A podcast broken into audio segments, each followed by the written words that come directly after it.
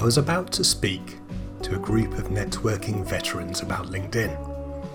But before I spoke, each one introduced themselves. Some of their elevator pitches were very good. In fact, practically all of the attendees could talk a pretty good game.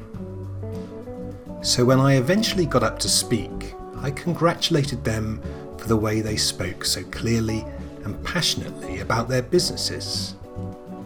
Then I stuck in the knife. If I visited your LinkedIn profiles, would I be met with the same well articulated information? Tumbleweeds. Most of these experienced networkers had completely neglected their digital presence, thinking it unimportant. But they were wrong then, and they're wrong now.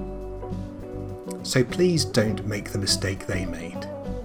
We live in a digital age, and it's increasingly likely a potential customer's first encounter with us is going to be digital. What digital first impressions are you making with your LinkedIn profile? And how well are you packaging your products and services to make them easier to buy?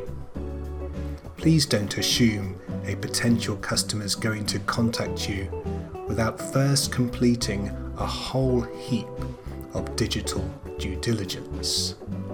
Put yourself in their shoes and make it easy for them to choose